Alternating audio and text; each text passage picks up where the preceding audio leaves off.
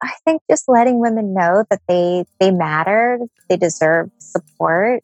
They don't have to be at a particularly bad place in their mental health to still benefit from getting extra support in this life transition.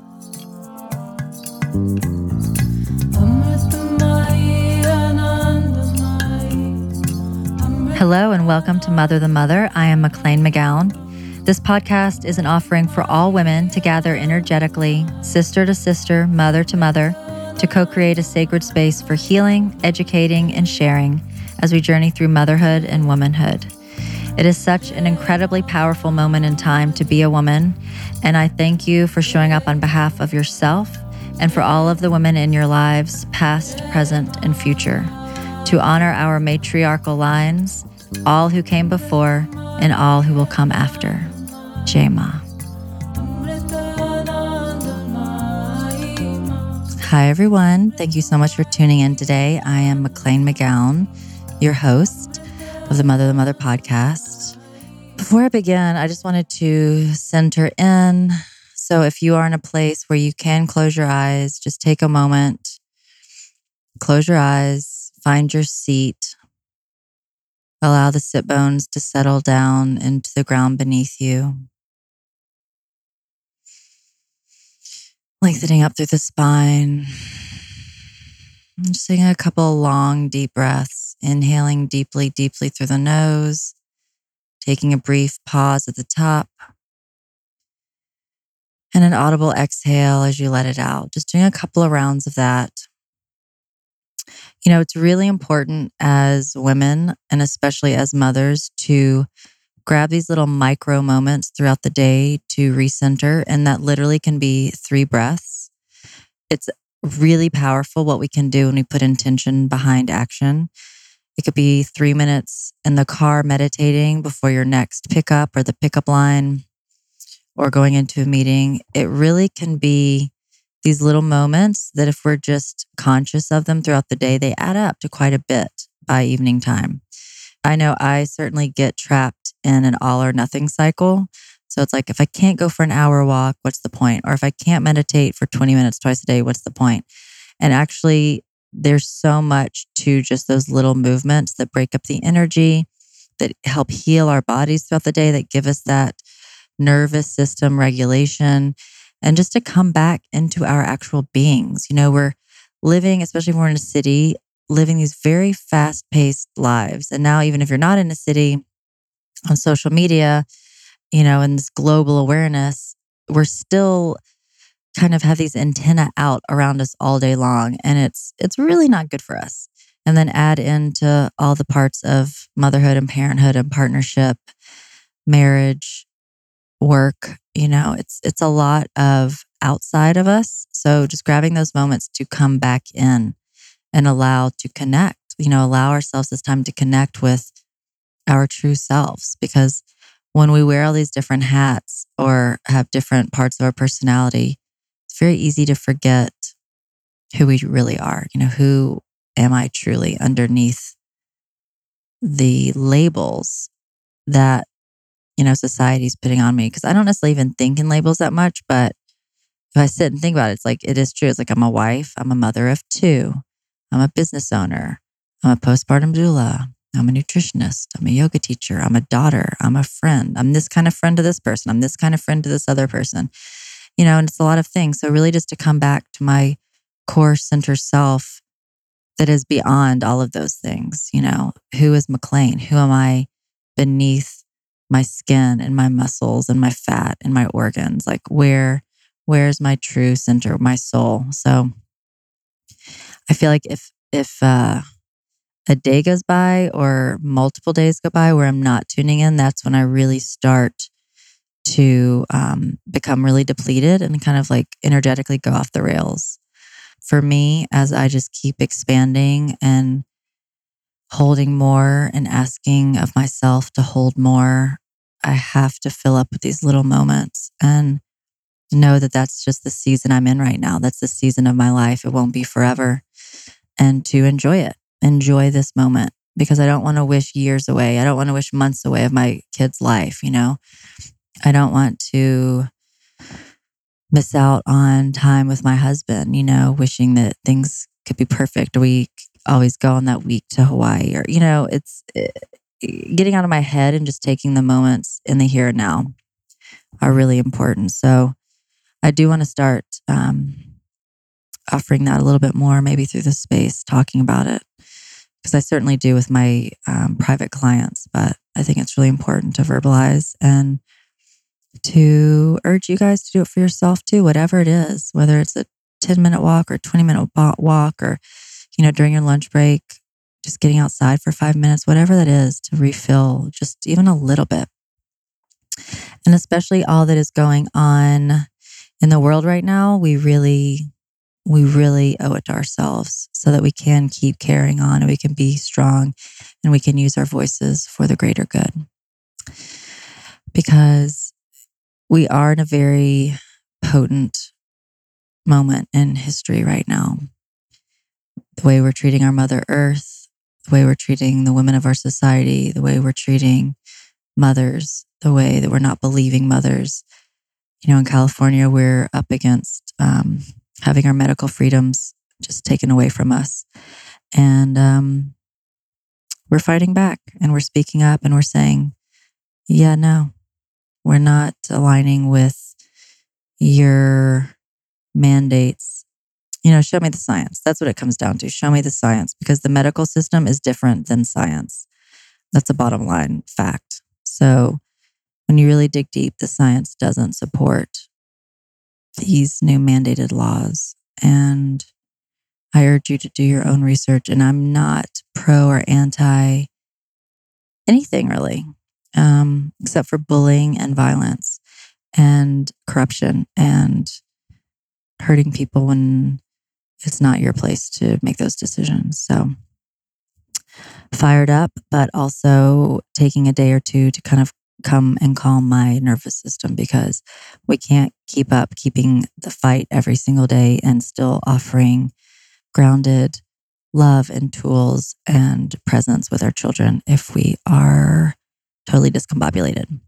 So, wherever you are, however you can speak your truth, however you can represent your community, however you can express what you know within your heart as a woman and a mother is true.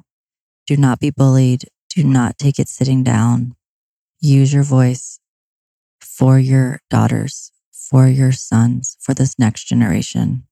May we change the lineage of women being second class citizens. May we speak up for our mothers. May we speak up for our grandmothers, our great grandmothers, our great great grandmothers. And may we carry them with us because we are here because of them. We are here because of their sacrifices. We are here because of their suffering. And we owe it to them and the future generations to keep on going, to keep up and keep going. And I pray that we can do that with grace and ease and true healing and true health. There's a beautiful thought, which is true sustainability, which the Native Americans always thought of in all of their decision making process of how will this decision affect seven generations forward? And that's how people have lived throughout time. You know, what is this impact on our future? And it just blows my mind that there is like none of that going on in the world right now. Like literally none of that. You know, and it's really important to think what world are we living in?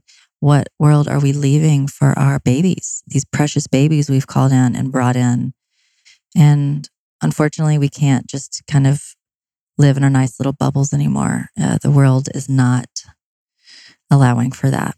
So, yeah, it's time to rise up, ladies. So, switching gears, about a week and a half ago, I was asked to be, or I was on a panel. I was asked a couple months before that, but I was on this beautiful panel hosted by Ergo Baby, which I love. Shout out to Christina Saletti and Elizabeth Antonia for asking me to be a part of this panel it really was so beautiful and deep and so nourishing for myself they have a new carrier called Embrace. So this campaign was Embrace Motherhood. So it's really embracing the fourth trimester, the first 40 days tradition, and not trying to just kind of hustle through it and gloss over it or even heal through it. You know, because we, we tend to look at, you know, the first 40 days as like something to be gotten through rather than this beautiful sacred time to heal and bond with our babies and nurture ourselves as we go through this unbelievable change from maiden into mother. You know, it is this crucial portal of time in a woman's life. And so I was so happy to jump on board because I'm all about embracing all the parts of motherhood the good, the bad, the ugly, the bloody, the horrifying, the, you know, divinity of it, the beauty of it, you know, the pure magic love of it all. So the other panelists were awesome. And it was funny. We were all just like chit chatting. We, didn't even want to leave each other because it was one of those things where we could have just sat there probably and talked for 12 hours about all the different topics. I personally love Ergo. I am not paid by them in any way. This is not an ad, but Ergo carriers are the only ones that I truly love. Not to say any other carriers are not as good. I am just not gifted in all the baby wraps. And you'd think as a postpartum doula, I would. Um, it's just not my forte. I'm going to admit it. You know, I have strong points and I have weak points, and the wraps are a weak point. My babies never liked them. My first ergo was when I had Jemima, and a girlfriend gave it to me. She was the second family. So I was the third family with the same carrier, and it had already gone through four kids. So it was an old carrier. So Jemima was the fifth kid, you know, and I wore it until she was at least probably two, two and a half, three. And then I ran into Christina at a birth event a couple years ago, and she gave me this new carrier because, you know, I wasn't going to have a second child and I was going to give it to a client. And then I just kept it in my trunk. And then I ended up having Goldie Wolf, and she adores it. And I've been using it since. And I still use it every day. I keep it in the back seat of my car. And whenever we get out, she goes, pouch, pouch. And she picks it up because she loves being in it so much. And I wear it on the front still because I love the cuddles with her. But if we're going on a long walk or hike, or I'm carrying a lot of groceries, I'll I will use it on my back, which feels really awesome. So anyway, shout out to Ergo Baby. I love you ladies. Thank you so much for including me. And I look forward to more collaboration in the future. I was really excited to meet Abby Bird on that panel. She is the interviewee on this episode, and she is a therapist. And so we connected that Saturday, and then I did an interview with her on Monday, which thank you, Abby, for jumping on with me so quickly and saying yes. She is based in San Diego, but she does do sessions um, via Skype and is just now launching a new online therapy, psychotherapy, and um, perinatal services and course online. So I'm really excited about that. And she'll talk about that in the interview. She is a therapist for everything, but really has used her her voice for moms during pregnancy and postpartum. And I just really loved everything that she shared. She's so grounded. She's so honest. She's a mother of two daughters. It was a real privilege to sit down and have a video chat with her over Zoom. And I hope you enjoy the listen. And we'll have the links to her that you can find her in her new course and find her on Instagram and all of that goodness. But um, you know, doing this panel, it was just more information and solidifying what I know is that it is so powerful when we gather together. And Instagram and social media has been a beautiful portal for that. And it is pretty incredible having, you know, in depth conversations and supporting sisters from all over the world and feeling support from them. It really is beautiful. And also, there is so much power in doing it in real time, in person. I once again was reminded how powerful it is and how we need to make the space and time to do that on a more regular basis. So I hope you enjoy the listen and thanks again for tuning in. Jai Ma. So, Abby, thank you so much for being here today and just jumping right on in. We met two days ago. That's at right. The, at the Ergo Baby panel, which was amazing. The Embrace Motherhood launch of their new carrier, which shout out to Christina. It was so awesome. And Elizabeth Antonia. It was such a great event. Amazing. And we really, as we were just saying before we started recording, just how important it is for us to be around like minded people and to really kind of get out of our own little sphere of our own work in the postpartum world and, mm-hmm. and see how, as a community, we're really facilitating change in education. It's just, it's so inspiring. And I think it's so important to do. So tell me a little bit about how you got into this work. Oh, thank you so much. Um, so, to back up, I've been involved in mental health basically my entire adult life. I kind of fell into it when I was 20 and discovered I liked being able to help other people and be intellectually challenged. And now I find that it's so much more than just an intellectual challenge. It's it's spirit, spiritual, mental, physical. Like it, you know, the the therapist is a vessel um, for healing. And so we have to be aware of ourselves on all those levels. So I digress a little bit. I, I also train other therapists. And so these are things that I like to think about as I talk with them. So now it's been over 20 years that I've been working in mental health, but I did not get into the postnatal, perinatal, um, postpartum world until I became a mom myself, um, mm-hmm. like so many of us. Mm-hmm. um, and and really, I think it wasn't even on my radar. So even despite all my training, um, and I worked in a, a training site for UCSD where they train psychiatry residents, nobody talked about anything related to postpartum mood and anxiety disorders. So it wasn't even something that I was aware of. I didn't know that it could be the most common complication of childbirth. I did not have full blown clinical depression um, with either of my kids, but the first one especially hit me really hard. It it hit me like a ton of bricks. Uh, you know the the sleep deprivation, the struggles breastfeeding, the pressure I was putting on myself to breastfeed, the tension I had with family members who were pushing formula, the ideals I had for myself, just everything made it made it hard. Being yeah. living in a city away from my family, being somewhat isolated. Um, we talked we talked we've talked a little bit about the isolation of the nuclear family, how isolating that is versus being um, embraced by a village. Um, yeah. Totally. How old are your kids? Oh, thanks for asking. They're almost six and tomorrow eight.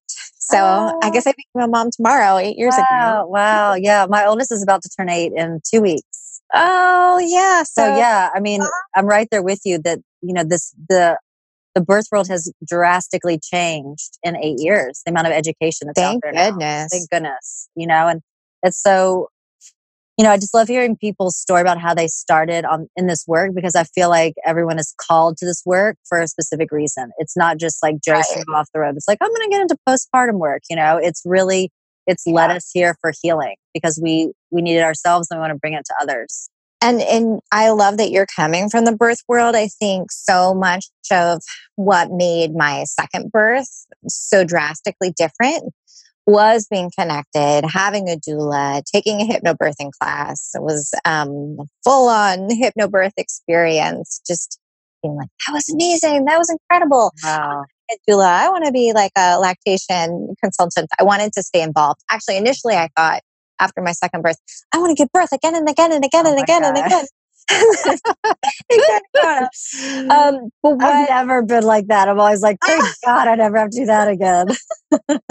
yeah, I, I thought like, oh, I don't know if I could care for more than two kids though. Right, right. Well, that's amazing. I mean, that's an yeah. amazing powerhouse to be able to say that after birth. I'm I'm amazed by women that feel that way. I think that for me, like having so after that one, um, my acupuncturist came to my house and did, did a warming of the womb ceremony for me afterwards. I had mom friends who came and brought me food and played with my toddler. Um, it, you know, it was a very different experience. I knew what to ask for. I was empowered to ask for it. um, you know, placental encapsulation. Um, who who knows? But I do feel like everything played a role. Yeah. And I'll tell you one more story. Yeah. Please What tell really- many you want. okay. so I think maybe my my new baby was maybe two weeks, about two weeks old, or ten days to two weeks. And I remember it was about lunchtime and pushing pushing the toddler in a swing on the playground and wearing wearing the little one in a ring sling and talking to a friend of mine who was approaching two weeks overdue. And she was getting very anxious because she wanted to deliver in a birth center and she was like approaching their deadline of how far overdue you could be. And I remember talking to her about what she could do to that she already knows how to do, she already has to lower her anxiety and to relax. And she's like, Oh, yeah, I can do that. I can do that. And she had that baby before dinner. I love that. it's such a mental game. It is Yeah. so mental. I know it's, it really, I love that. It's such an important thing for women to hear of just letting go of that control. And then when you can surrender more times than not, it happens. And so It's incredible.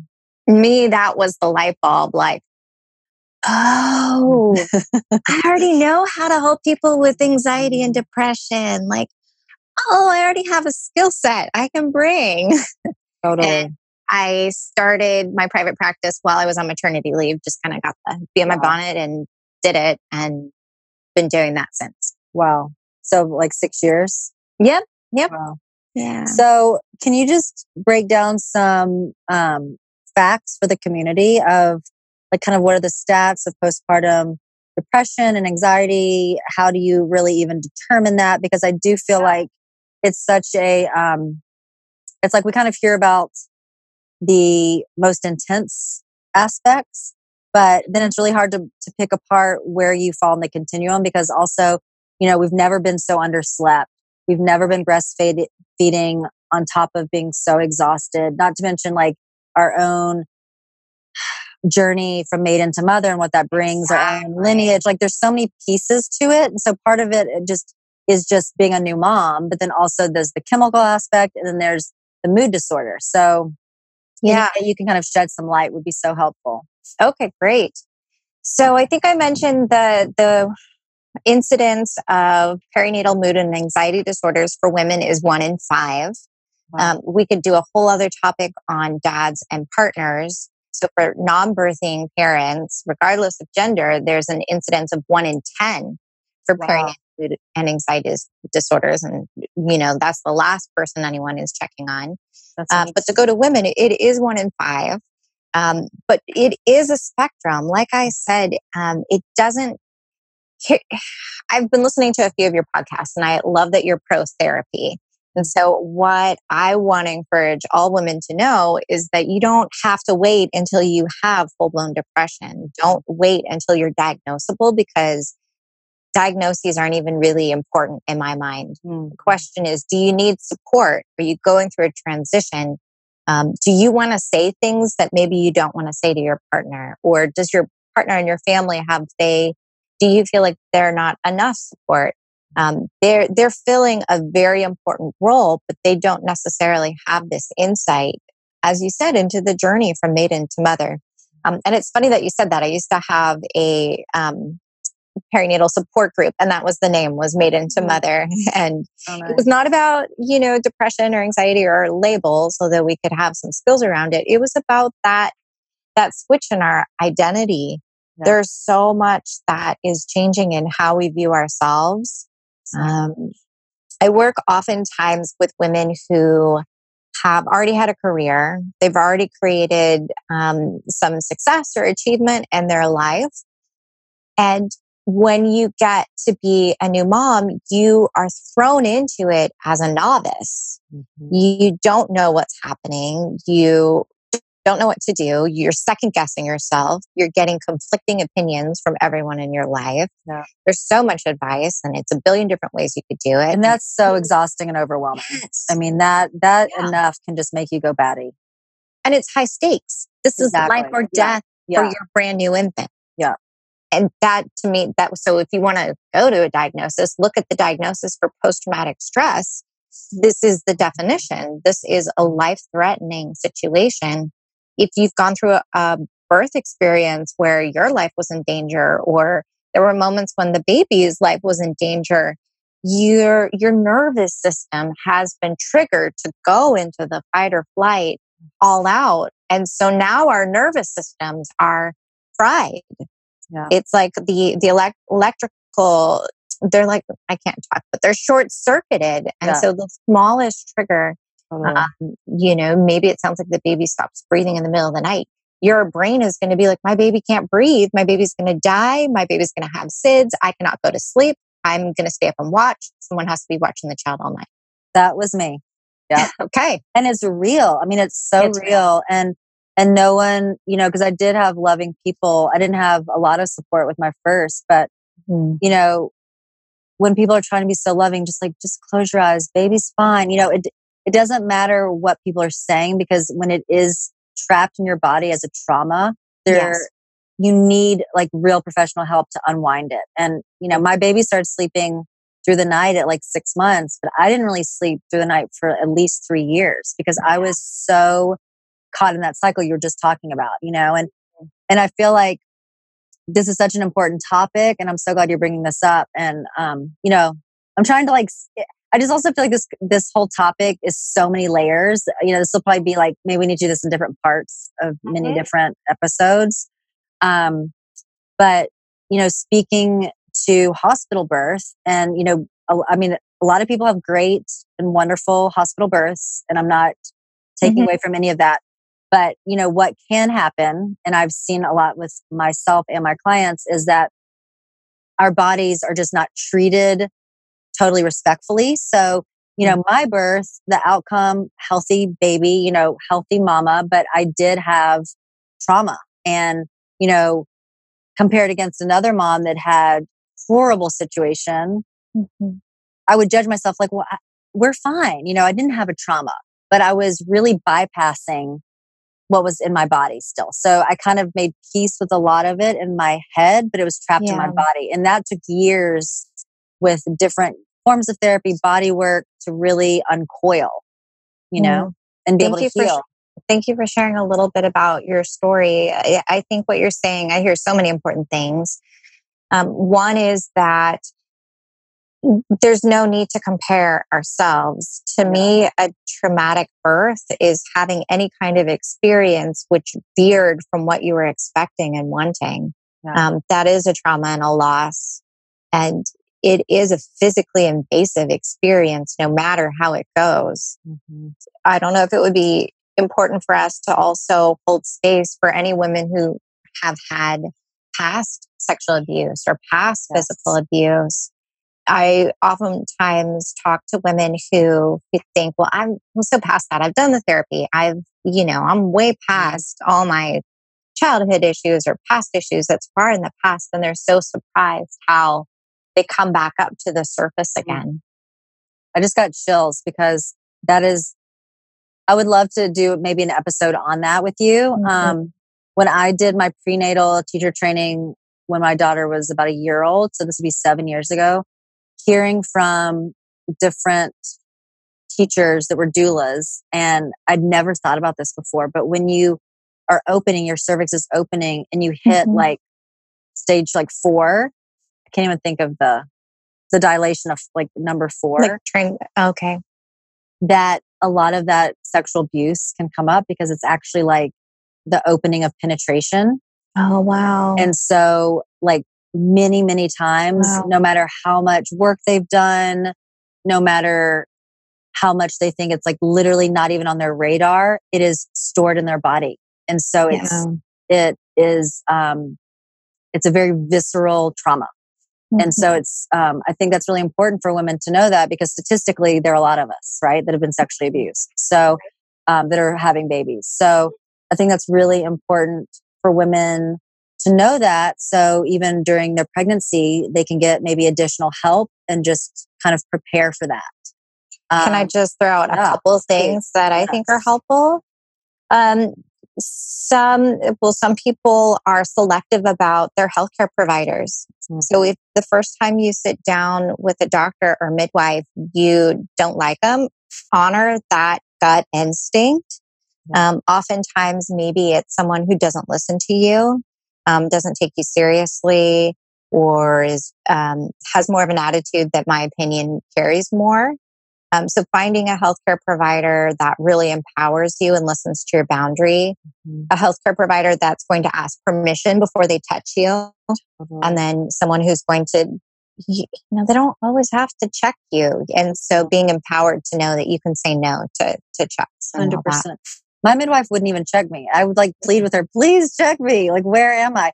But it's so important, especially if you've had a trauma um, with body violations. I think that is key and paramount to be able to have that respect. And even if it feels awkward and fumbling, to really mm-hmm. just be your own advocate and, and know that that's okay and give yourself permission for that. Oh, yeah. Um, because that's it's just it's really really huge and i mean i won't get since it's not my story i won't get into all those other stories but it's it's very interesting the stories i have heard about that particular topic and then mm-hmm. once mm-hmm people are removed from the situation, you know, family members, once they're able to really open up, have a good cry with their doula, the birth takes off and it flips, you know? Mm. So, um, yeah, it's just, it's that's really, so interesting. Really interesting. Mm-hmm. Um, well, I could go in a couple different directions, but one thought is just not judging yourself if you feel triggered by your baby so if you're mm. trying to breastfeed, um, you mm-hmm. may feel touched out by your baby. And that's so normal, whether you've had mm. trauma or not. And my invitation is to let go of that self judgment. It doesn't mean you're a bad mom. Mm-hmm. What are some things that you can advise women that do feel really touched out? Because I think with this, you know, there's so much great education out there, but then we're also mm-hmm. inundated. So, like with attachment parenting, which there's so many pros to that, but I also see a lot of moms totally touched out and like a raw nerve because yeah. they have no body autonomy. So, what are some little exercises or tools, or is it just kind of unlocking that we are doing things the way we think we need to instead of what we really should be doing? Or like, how do you navigate okay, that? So, so one one concept I have is the idea that the way we teach our children about boundaries is by honoring our own boundaries. I agree. And so this could even be a small infant. Um, you know, maybe like, you know, uh, I, my my recollection of breastfeeding has more to do with older kids. Um, mm-hmm. um, my youngest went until she her fourth birthday. Oh wow! And so you. That's amazing. yeah, I mean, I, I'm proud proud of it, but it came with definitely its own navigation of boundaries. Um, sure. But even with an infant, there are times where you can communicate to your partner, like, I, I simply can't. I'm touched out. I know there's some in the freezer. Can you give the baby a bottle? Mm-hmm. And so being being able to be aware, you have to be aware of your boundary yeah. before you can enforce it. Right. So small kids, they talk about bubbles. And, you know, it's so interesting. My daughter thought that my breasts were a part of her body because mm-hmm. that's how babies are. But being able to teach her, like, no, this is my bubble. I'm in control of my bubble. I get to say, I get to invite you into my bubble and I get to decide when you get to leave my bubble. Mm. You get to do the same for your body. Which so I love that. To raise children that are, we're giving them everything they can to prevent being abused. Yeah. This is one of the single most important things we can do is empower them to know their own bubble and enforce their own bubble. Yes. And the first way I do that is by enforcing my own bubble. Yeah. So they really do learn from us. Exactly. Yeah. There's this, um, there's this woman here in LA and, um, she teaches all about this boundaries for kids and, mm. and really preventing you know, sexual abuse and things like that. And she, the mantra is, I'm the boss of my own body, you know, just from a very it. young age. It's like you yep. are the governing person of your own bubble. So that's great. I, I, I always said very similar things, even like um, potty training. Like, you're going to love it when you go in the potty because then you're going to be the boss of, of every, everything. Mm. You're the mm-hmm. boss of your body. You're the boss of your pee. You're the boss of your mm. poo. yeah. Yeah. You know, something, I can't remember where I heard it or read it. I think it was one of my friends slash mentors in a conversation. And she was saying, you know, we are responsible for being touched out, mm-hmm. which I see that, but I also don't want to say it in like a shaming way. I think it's just that piece that you just mentioned of awareness and mm-hmm. The more aware we can be of all of these things, but it's hard to be aware because we haven't navigated through it, most of us before. You know, I think with the second kid, you have an opportunity to really course correct things that you know didn't work the first time around, but the first time around, you're just figuring it all out. But really st- kind of pulling back or stopping before you go off the edge, you know, in all the things. So really owning if I'm going to have like cuddle time with my husband later, I need to, because we need to reconnect and he's mm-hmm. feeling left out or, or she's feeling left out. Um, and just noticing, you know, how to prevent yourself from being touched out all day. So then you can give that because it's, it's so much giving. It's so much output. Um, and it is tricky. Yeah. It's tr- it's tricky to be everything to everybody. It's very and so ourselves. Now, now we got to look at um, you know what fills your cup, what fills right. your bucket, and consciously making the decision. I think so many of us uh, have this concept of motherhood is martyrdom. Yeah, and that well, this is just what I do. I just bend over backwards and do everything, and this is just going to be tough. And to me, in my opinion, that's not really sustainable. No. Um, you know, I don't want at, at the extreme to to um, lose a mom or have a mom run away. You know, try try to find a way to make it sustainable so you can best give to, to others, so you can wear your oxygen mask. Yeah. And it is such an important part because I feel like we all hold resentments, especially that postpartum, because it's just not equal. You know, no matter how amazing your partner is, it is not equal in the output of a newborn. You know, mm-hmm. it's biological. And I think that's also an important piece to know because with men coming in more and partners or same sex partners, but especially for the men that, you know, kind of societally have not been around a lot of babies before they have their own, you know, mm-hmm. I mean, girls babysit more growing up and are around it. Um, just I feel like sometimes there's like a false feeling of like, no, like they're getting six weeks off now and like we're in it together and we've taken all the classes and are these expectations that you're gonna be really sharing the load and it it's it's not nature. Like it's impossible to share the load. It's great when they're there and can help and assist, but I don't know, I've just seen it within my clients that they're it's almost like the partners that are awesome that are so close and they're like, we're doing this as a team, they almost kind of like suffer the most postpartum because they just think it's going to be completely equal, you know? And I feel like coming back to just what is biological, if you're the mom feeding and you're the first baby home, you're really the number one support. You know, I think if if you want to look at gender stereotypes, I think more often the moms have this higher expectation on themselves mm. of being an amazing mom. Mm-hmm. Um, and I do, I do see expectations even for heterosexual couples changing and more, more men being more involved. But I think it's like, it's icing. It's right. like the frosting. It's like bonus. It's like, well, great. Like, you know, you have a guy that wakes up at 3 a.m. and changes diapers.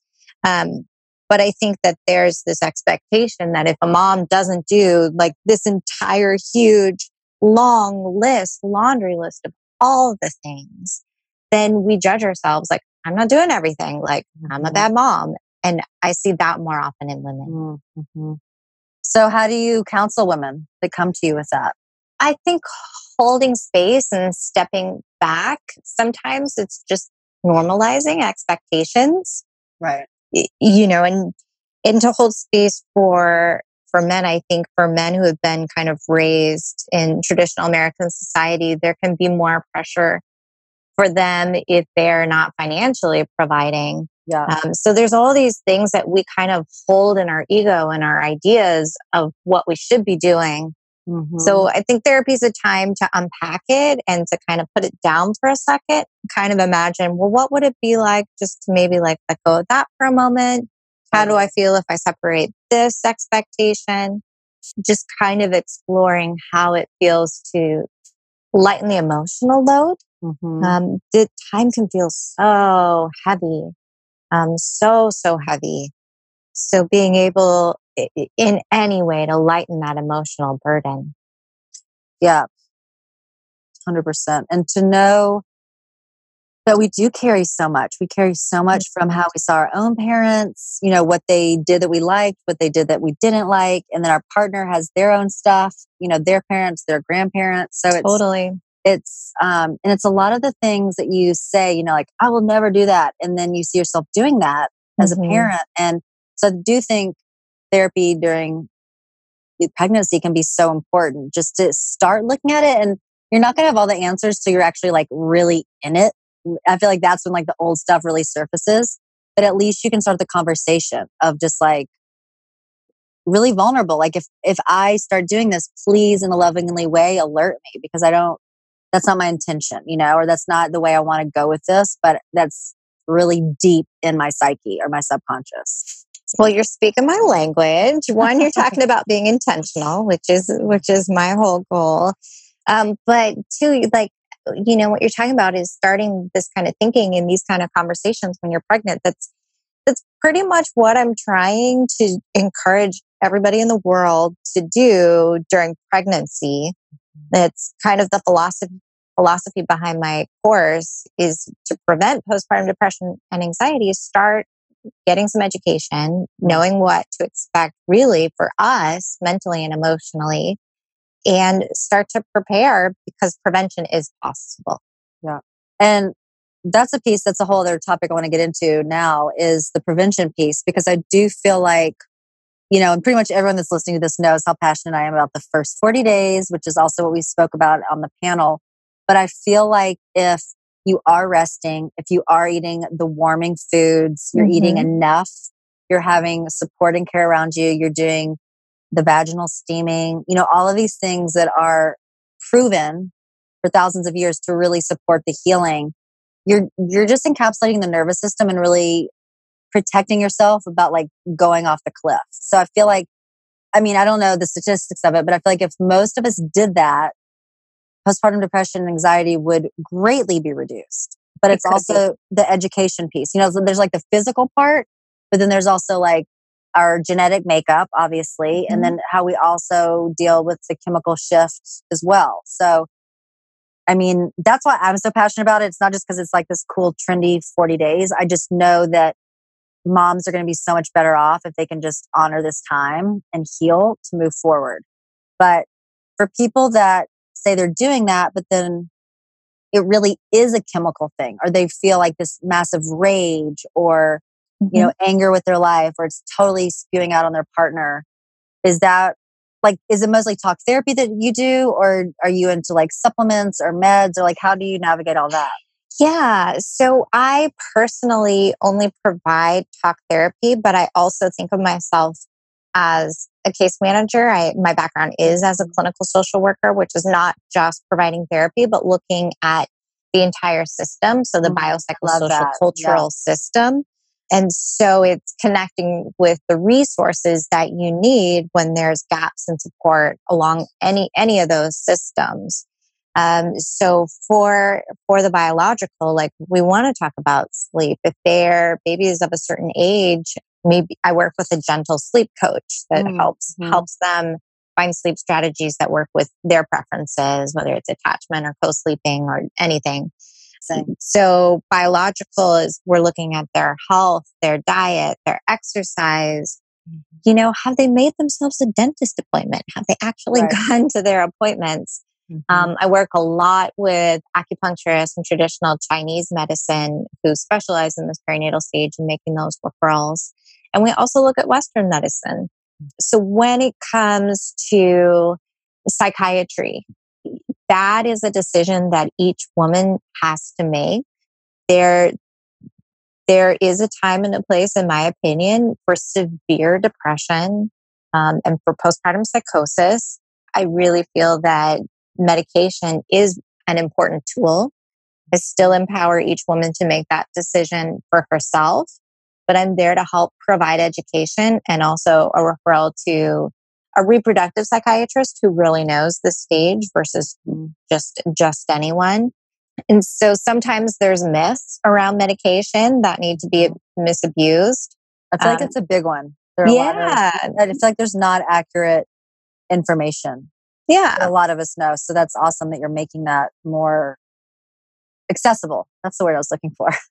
it, you know, it's still in America. Like there, you know, the pharmaceutical industry has a, has a lot of concerns. I'm not a fan of people just taking antidepressants and anti-anxiety medication without any kind of therapy or looking at the underlying issues. Yeah. Um, then, then I think it can be problematic. Um, but I think when it's used um, as a one piece of that puzzle, for some women, they have tried everything. Yeah. Um, sometimes I'll be working with someone who has waited like seven or eight years mm. and then finally is ready. Is like, okay, I've tried everything else. I've gone down the checklist. I've tried everything else. And, you know, I'm still, still so low. Yeah. It, then when they try it, it's like, I, I just wish I would have done that sooner. I know. It's hard when you have that. Yeah. Um, and then there's still there's judgment on breastfeeding women. Um, most of the reproductive psychiatrists and lactation consultants I know do do their research and feel like there are medications that are safer. Mm-hmm. Um, there's milk banks that will happily accept milk for premature babies with antidepressants in the system, depending on what it is. Mm-hmm. And so I think that's another piece of stigma is, you know, a woman might finally be ready. She's gone, worked through all the layers of self stigma and like, I shouldn't have to need it. Like, I should be strong enough. And then someone close to her will say, like, no, don't do that to the baby. Right. And she's back to that martyrdom place. Like, yeah. well, I guess I should just suffer. Yeah. And that's such an important piece. Even if you're breastfeeding at all. You know, really, where is the mom's mental health? Because for me, having been in this world now and my, two of my own kids, it really, you know, we know breastfeeding mm-hmm. is best. Like breast milk is best for baby. That is, that is just a fact. Like what is in breast milk is best for a baby. But if mom is, you know, having to do so much, pump around the clock, you know, take mm-hmm. all of mm-hmm. these things to up her milk, you know, still, you know, coming off a traumatic birth. There's so many pieces. And if that's really just setting you up to fail mentally, I don't feel like it's worth it because there's so many better formulas now on the market. I, I mean, I do I agree. Did, I did half and half uh, with my second after six months, and at ten months, I mean, I won't even go into my whole story because I have shared a lot of it. But with the tongue ties and was pumping so much. I pumped like six times a day with my first till 13 mm. months, which was it's brutal. so much. And then with my second, and I just didn't want to not be giving her the breast milk. And then luckily a friend said to me, like, if, if you were your own client, what would you say? And I was mm-hmm. like, I would tell her she's an amazing job. And if she's ready to stop, it's time to stop. And mm-hmm. just giving that love back to myself was just what I needed and I did a little, I did my last pump. I did a little ceremony. I gave it to the plants because mm. I was away from my mm. baby that weekend. Oh, wow. And it all just kind of came to a beautiful closure, you know? And so there, there's so many different ways to do it, but I do think that martyrdom just has to go because yes, we give everything, but like it can't be at the cost of our mental health. Exactly. Because life with your child is forever. I mean, it's like a whole long life, you know, God willing, that we have with our kids. And we want to enjoy it. I mean, we have kids to improve our life and have a wonderful life. I mean, we want to feel, I, I want women to know that they, they have their own intrinsic value. Occasionally, mm-hmm. people will feel at this time like, all right, I'm an incubator for this child, and now I'm a cow to right. provide for them. And I don't know anybody who enjoys pumping because that certainly makes you feel like a dairy cow and it doesn't release oxytocin the way oh. that most people feel breastfeeding. So yeah, it mm, not necessarily the fun times, the warm Yeah. and cozies. Totally. And so, do you work a lot with women that are pregnant, or do most people find Yes. you postpartum? Okay. So you work. Yeah. So initially, I started working um, with with postpartum women with postpartum depression and anxiety, am- among other topics. I do I do work with other things like addiction and young adults and kind of life transitions and college students. But initially, I was working with postpartum depression and anxiety, as well as loss, perinatal loss, stillbirth, miscarriage, the anxiety during pregnancy after a loss Mm, mhm. um, working with postpartum couples, as we know, relationships do change dramatically after baby.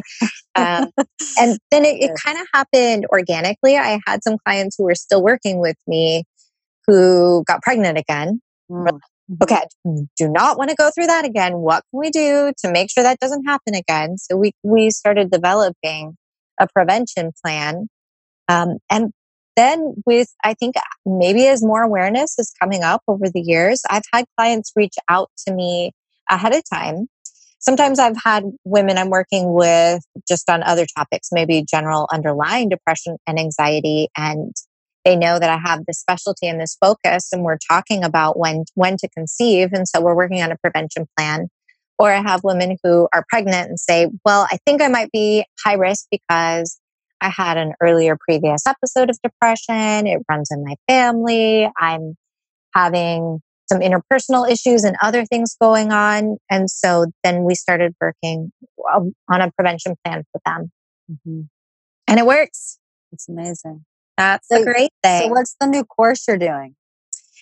So, one, well, selfishly, the reason why I wanted to move to online education was because I couldn't get any more people in my schedule. In 2018, I was totally full. And then in 2019, I was having to refer people out. I just couldn't fit them in. I don't believe in a wait list.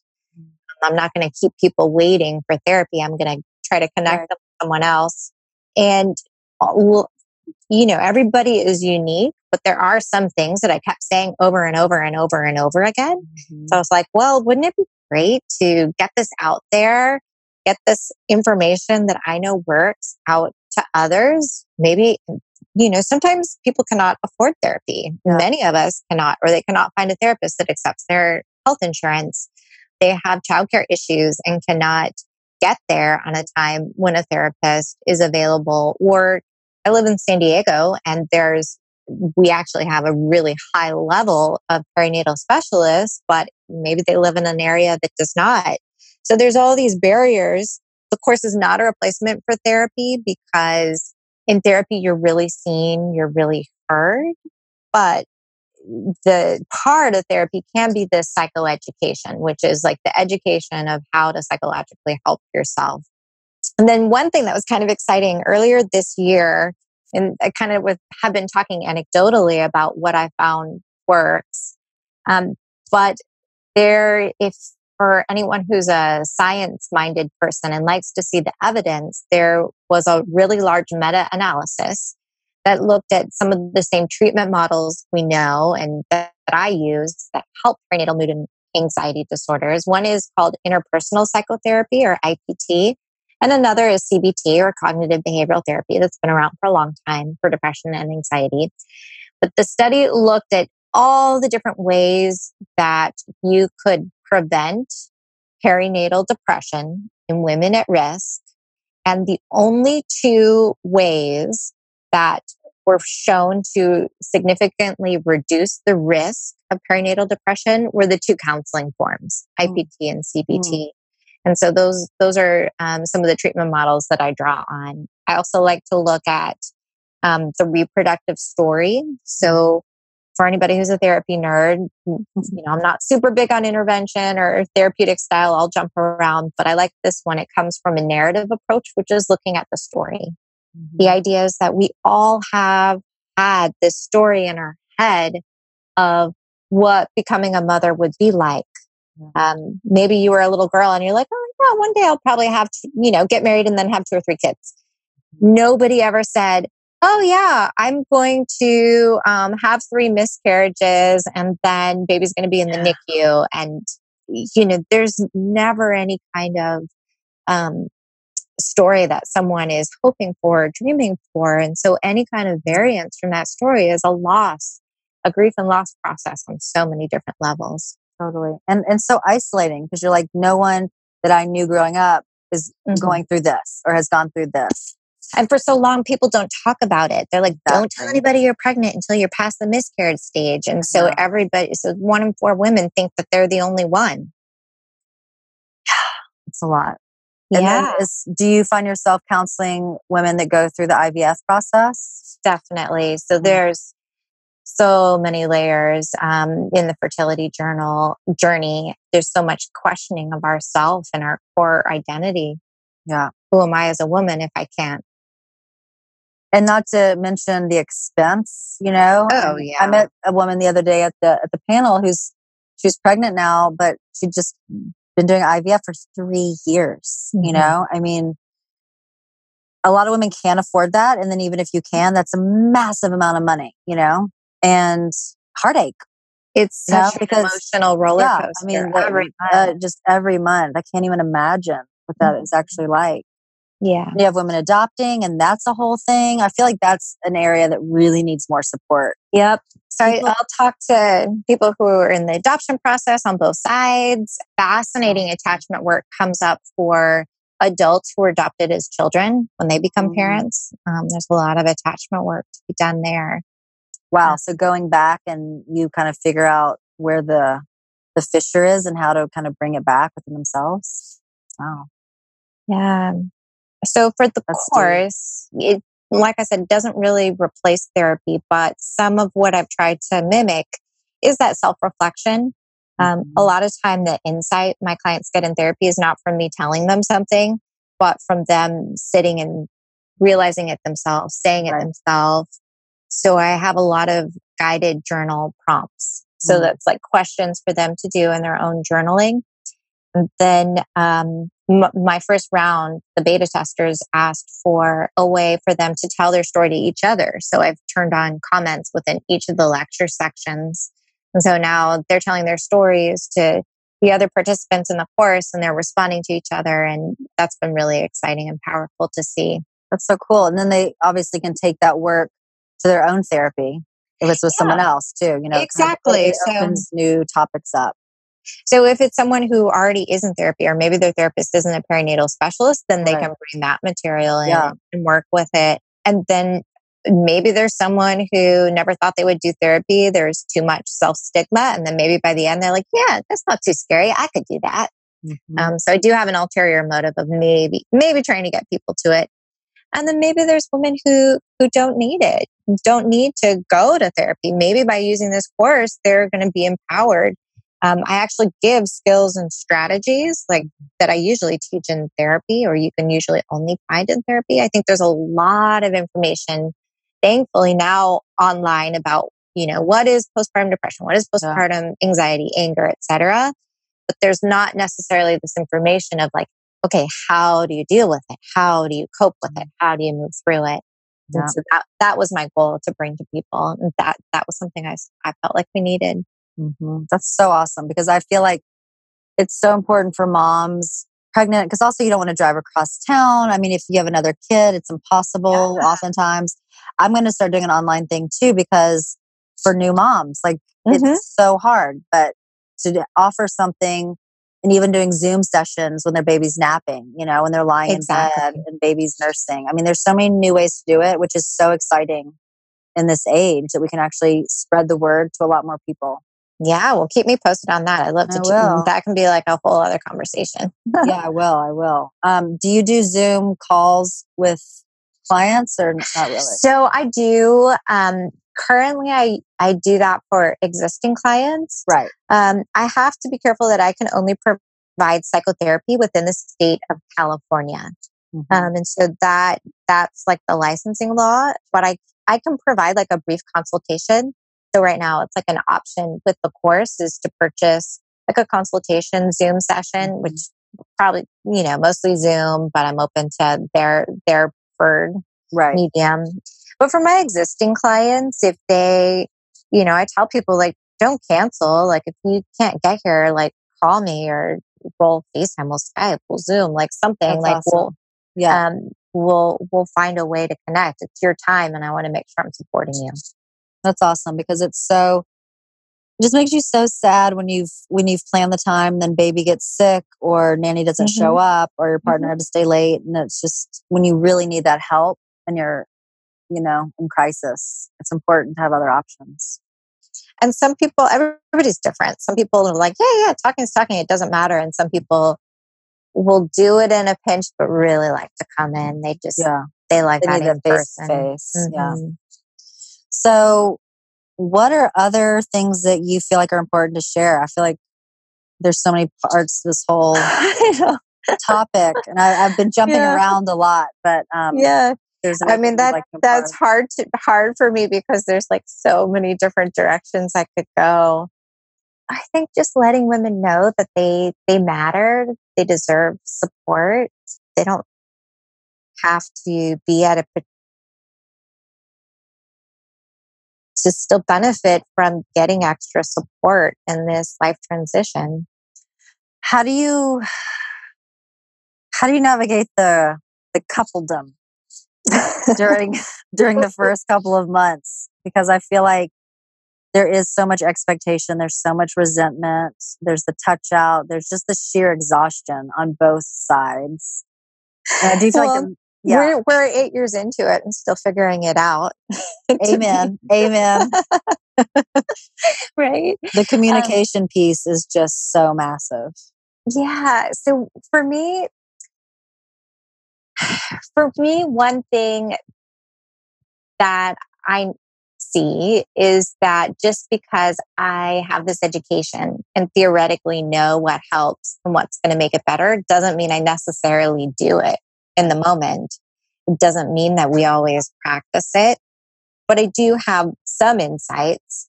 One piece that's important to me is to always feel like my partner and I are a team Mhm. together Yeah. um, that the the spousal subunit, so the unit of the two of us, is the foundation of the family, and prioritizing it. It obviously in those first forty days, like you you want to keep the little new helpless creature alive. That Yeah. feels like it has to be the priority, and it is. But how do you start to swing the pendulum back when all right, the baby, okay, I think we've got it. I think we can keep this child alive. Or even if you're struggling with that, if you are a NICU family, if you are a baby with special needs, you're going to need to feel strong in your relationship all the more. So even if that's still a struggle, just thinking of your relationship as the foundation of your house, of your family, and being able and I say this, it is so much easier said than done because there's simply not enough time in the day to, to sleep enough, to eat enough, to take care of your individual needs, your couple needs, your romantic needs, your financial needs.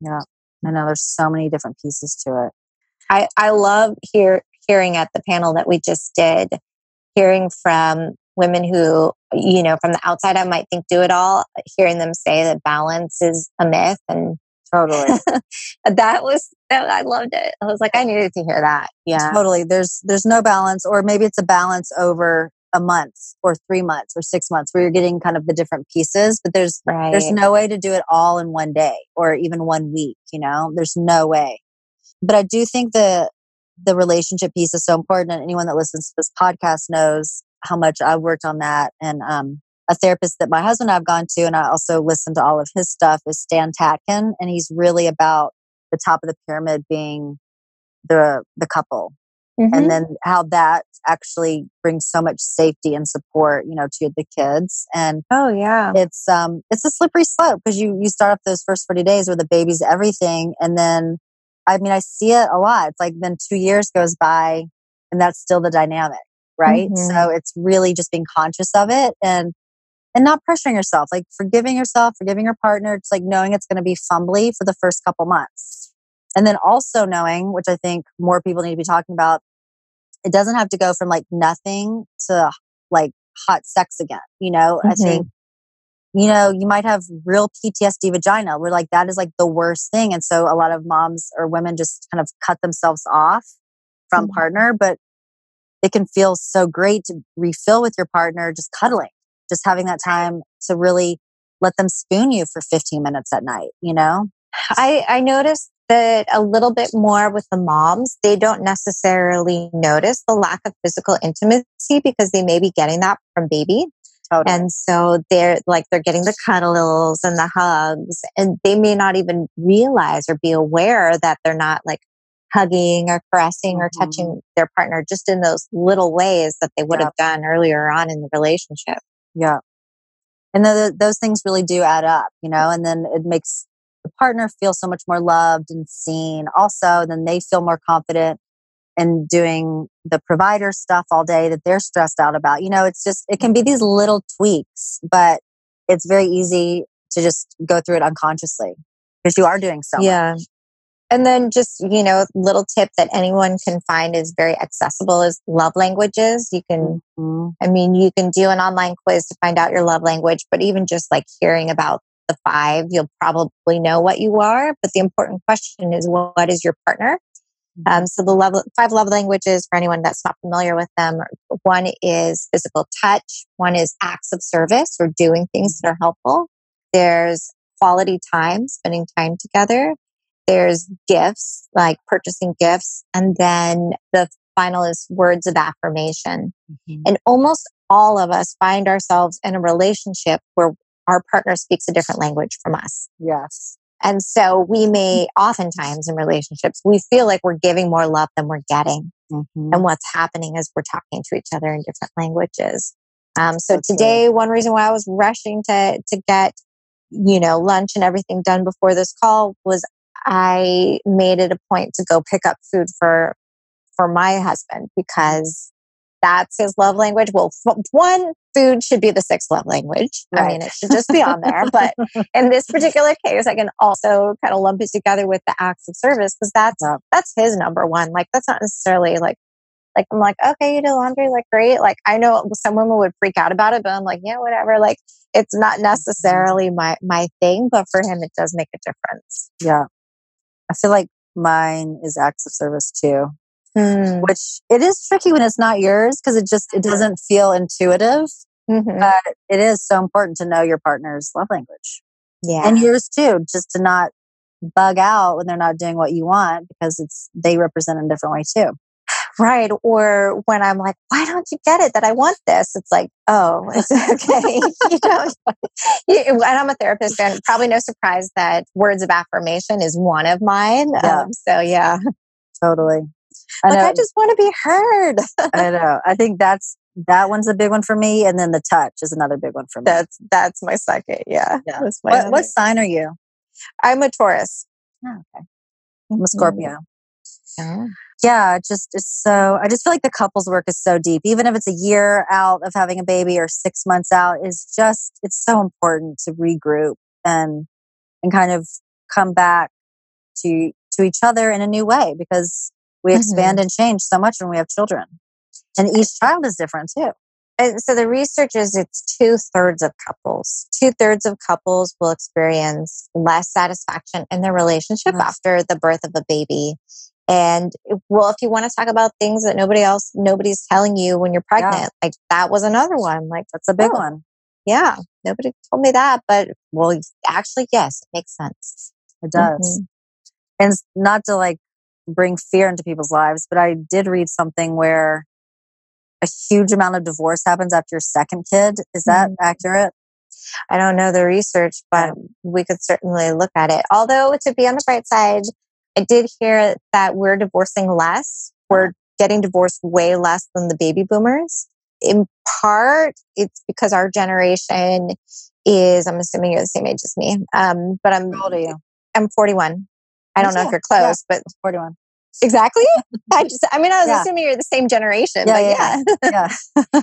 um, so our generation waits longer to get married, Yeah. and I, I mean, that was a conscious decision on my part. I was 21 when my parents separated, and they were like, my mom was like 19 when they got together. And I was like, well, I'm not getting married young. Like, you yeah. just grow up and you want different things. And so it was a very conscious decision on my part eh, to, until my late 20s to be like, I am not settling down. I'm not. Totally. Yeah, I have to live yeah. my life. I have to be me.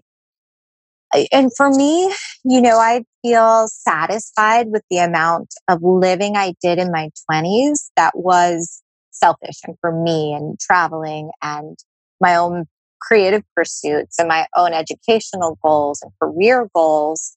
Um, and just holding space for women that don't feel like they're in the place in their life where they want that. And so that that is actually another risk factor is to be a young mom. It can make it harder because then in, it does feel like more of a loss of a life that you could have had. Totally.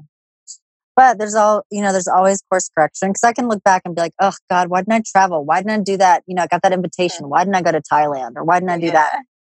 But there is also something about living your life with kids, you know, and figuring oh, it out and going on adventures with them. And I do feel like motherhood opens you up into a completely different part of yourself. And we're, mm-hmm. I feel like we're better for it and we're more expansive for it and we're better people for it. And it also is a lot of work. So it, it's just, it is. Yeah. So one thing that's been part of my own personal journey is you know, allowing myself to to shine. I have the analogy of getting my color back. So it comes from flamingos. Mm. So, um, as I said, I'm from San Diego. You may have heard of the San Diego Zoo. It's a big zoo. One job I had when I uh, did a lot of um, acting and performance art was I was a statue in the San Diego Zoo, and I was right near the entrance. I was like a Greek statue water fountain and it was it was really beautiful. There was like Sarah McLachlan music, and I would like mm-hmm. slowly come to life, and the water would come out of my fingertips. And oh wow! It, it was be- it was beautiful. But I so I did like five sets. I did five shows on the hour, and so Whoa. I would be kind of like in my shed behind, and so I'd hear the tour bus always come by the guided tour talking about the flamingos because they were right across from me. I was near mm-hmm. the entrance. And so I would always hear about how, well, flamingos get their color from the crustacean that they eat, except for pregnant and new mothers. They lose all their color. And uh, it's true because the moms are giving all their nutrients to their babies. And uh-huh. those flamingos are, you, if you see them, there's like those pale white mm-hmm. flamingos. Mm. Those are the new moms. Wow, they're giving the life source away. And wow. so for me, it, having a conscious effort to bring my color back to be like, okay, maybe I don't have to have this notion in my head of what a 40 year old mother of two looks like. Like, I don't have to do that. I yeah. can, I can be me. I can be the me that I was, the me that I am now, um, the me that's a mom. And as you said, be all the better for it, for having these facets. Amen. And it's so much fun. Like, I love when I'm in that flow of listening to loud music in the car and my kids are seeing me dance and you know, when they're when they're just kind of like open jaw. I mean, they know I'm like weird and you know, kind mm-hmm. of a kid myself in a lot of ways with them, but it's fun. Like it's fun to enjoy your life with them, you know, yeah. and, and let them see you shine. They, my kids love it. They're like, "Mom's yeah. going to be on TV," and you know, they get excited. also, not to be weird, but you kind of look like a flamingo right now. You're wearing a pink shirt and pink glasses, pink. and you have red, like pinky hair. It's not really pink, but it looks I got some color. color yeah. yeah. You look like a very elegant flamingo. All right. Stand on one leg for you. well, thank you so much. I mean, I feel like we could just keep going on if there's anything you want to close with, but I don't even can't think of like another topic to neatly tie up in a bow, but I just think all of this is so important and I'm so glad that you are out there doing this work because it is it's really making you. and breaking women's, you know, lives and and families, and it's just it's such a amazing act of service, really. So, thank you. So maybe just making sure that everyone knows how to access help Postpartum Support International is an international organization that connects okay, women great. all over the world with perinatal specialists. So it's Postpartum um, Support International. Uh, I think they're postpartum help on Instagram, and they have volunteers all over the world that can help you locate your support. They have a new online directory that just came out. Wow. Um, so you can actually like do the filter search.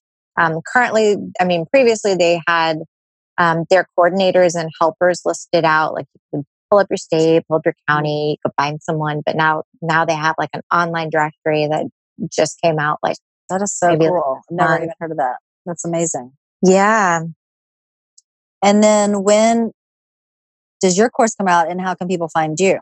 It's out. We love oh, it. Is. Oh, amazing. Yeah.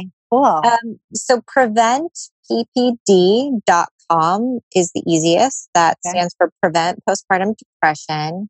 You can find me on Instagram at burd therapy. It's B U R D therapy. Okay. Um, burdtherapy.com is also my my website more focused on my san diego practice but i also have gosh i've been blogging for years and years and years. So there's there's a lot on there on all of these topics and more. Great. Very cool. Well thank you so much. It was such a pleasure meeting you in person the other day and chatting today and i just really appreciate you saying yes and jumping on this interview two days later. It was my pleasure. I i I loved everything that you were talking about and sharing. And um, thank you. Yeah, however I can be of support and help you and your clients and listeners, please let me know.